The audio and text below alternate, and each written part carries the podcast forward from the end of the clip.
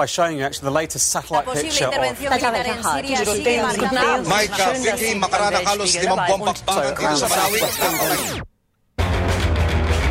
Slow news, beyond the headline.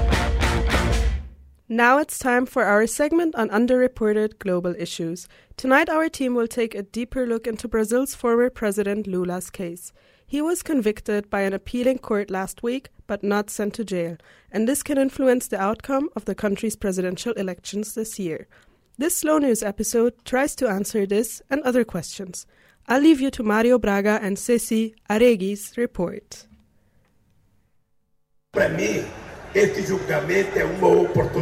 For me, this court ruling is an opportunity to travel through Brazil and have a dialogue with the Brazilian people. Now I can see that everything that they're doing is to close the door to my candidacy. This provocation is so shameful. But now I want to be candidate for the presidency of the Republic. Last week, Brazil's former president Luiz Inácio Lula da Silva made the headlines worldwide.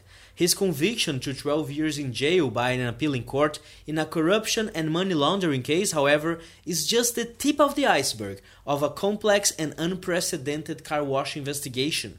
The Lava Jato, as it's known in Portuguese, has been going on for almost four years now, reached hundreds of politicians and businessmen, and led to the imprisonment of powerful people in the country. But what does all this mean to the Brazilian leader, the country's politics, and democracy? Last Wednesday, conviction in Porto Alegre made a huge impact, but this trial is just the first out of five formal accusations Lula is facing under the car wash operation. In this one, he had already been sentenced to nine years in prison by anti corruption judge Sergio Moro in 2017. What happened now is that all three appealing judges confirmed the conviction and even increased the sentence to 12 years in jail.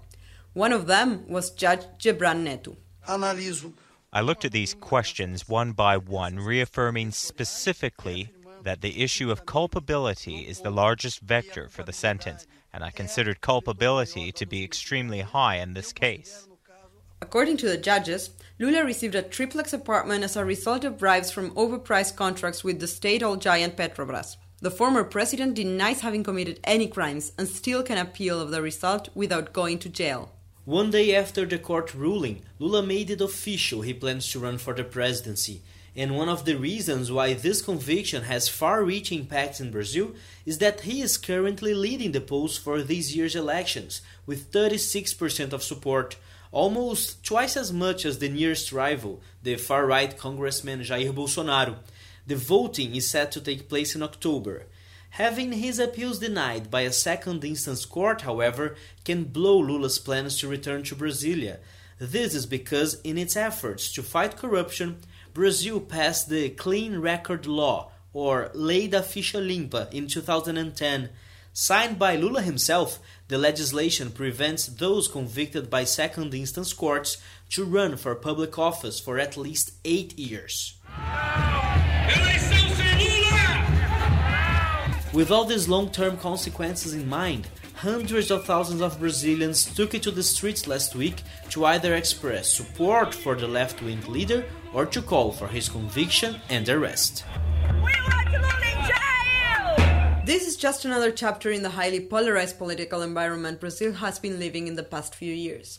Al Jazeera talked to people on the streets. The resistance will never die. We lost the battle, but not the war. Lula for president 2018. Lula thinks he shouldn't be investigated because he's God. All his companions are behind bars and are incriminating him. We want justice. Lula should be arrested. He must be convicted. The impeachment of former President Dilma Rousseff, Lula's successor and ally, was a striking point. The Workers' Party PT claims that her removal from office was part of a coup d'etat. Now, the left think Lula is being politically persecuted by right wing forces and the Brazilian elites in an attempt to prevent the leftists to reach the presidency again. In fact, many see in Lula the left's only chance in this election since no other candidate is performing minimally well in the polls.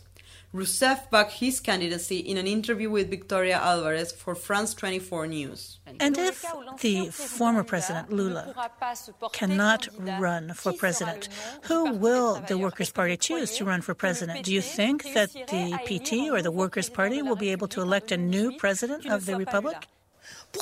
Why should we come up with another name when we know that President Lula is innocent?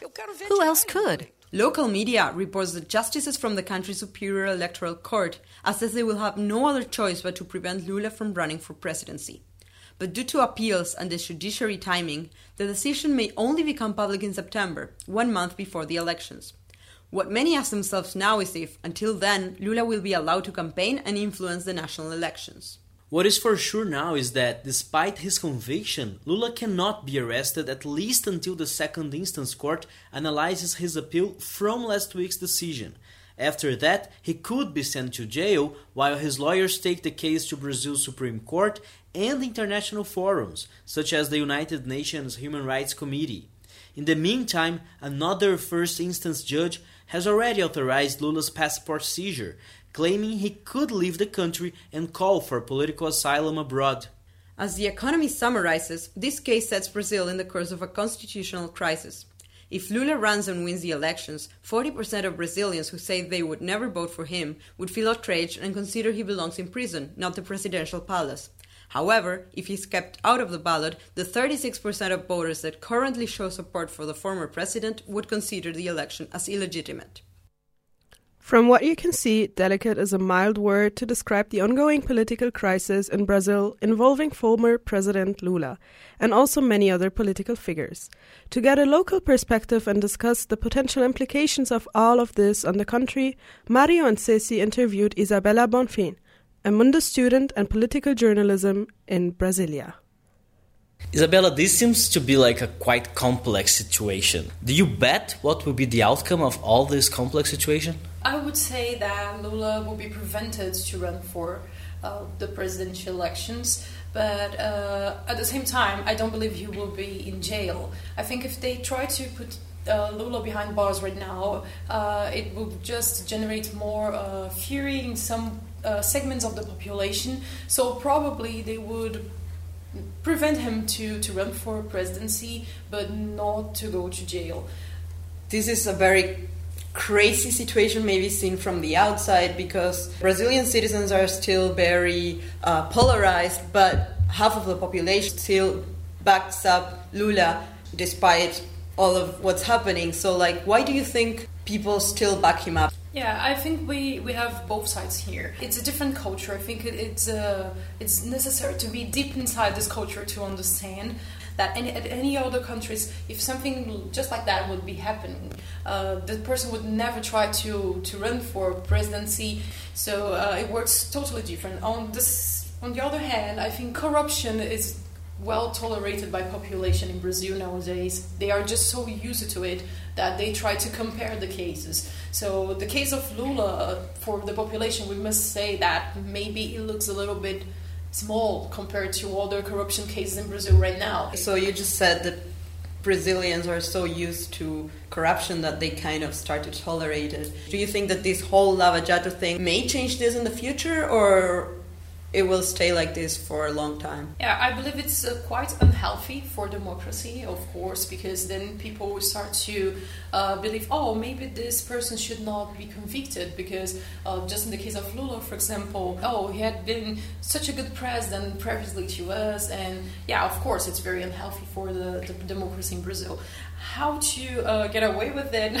I think it's a very hard question, and uh, sincerely, I don't believe that the car wash uh, investigation. I don't think this is the solution because what we are watching now in Brazil is uh, also the the, the, ju- the justice is taking uh, is taking sides. Isabella, the narrative of the left and Lula is that he's being persecuted. Do you think that there is a reason for the leftists to have this concern regarding the investigation and the judiciary system in Brazil?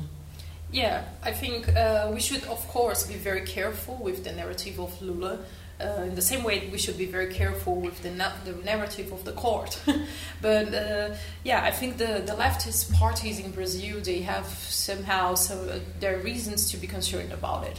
Uh, the left wing is in power in Brazil for almost uh, 15 years when they have the, impe- the impeachment process and uh, the other powers, the other parties, they want to get back in power. So uh, yeah, this is just a kind of, of uh, a process to, to take the power back. So I think, yeah, we should take in, co- uh, in consideration the argument that the, there is a, a, persecution going on uh, against the leftist parties in Brazil, not only against Lula, but the leftist parties in general. And would you say that Lula is the final target of the car wash investigation, or other top politicians uh, can expect to be just like Lula is being now, also prosecuted and convicted in the near future? I think this is also a hard bet.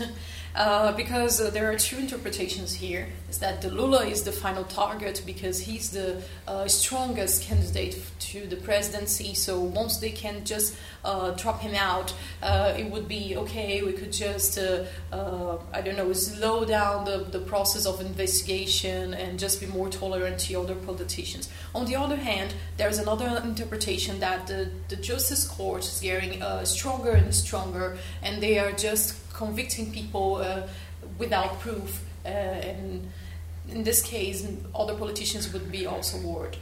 So there is a concern of a backlash against this fight against corruption in Brazil from the from the political system. Yeah, I think there's a. I think the two sides is a backlash. If you believe that the, the investigation will slow down or stop because they just uh, uh, they they reach Lula and that's the end of the investigation. It's a backlash because they were actually concerned with just one person. And if they just keep on doing it the way they are doing right now, uh, not cons- not considering like uh, the the law and the constitution and without any kind of legal concernments, it's also a backlash because it means the uh, the court is not working. The legal institutions are also not working. Okay, well, thank you very much, Isabella. We were talking with Isabella Bonfim, uh, Erasmus Mundus journalism student and journalist from Brazil. Planet Mundus, the word in Aarhus. Every Wednesday from 7 to 8 p.m. and online.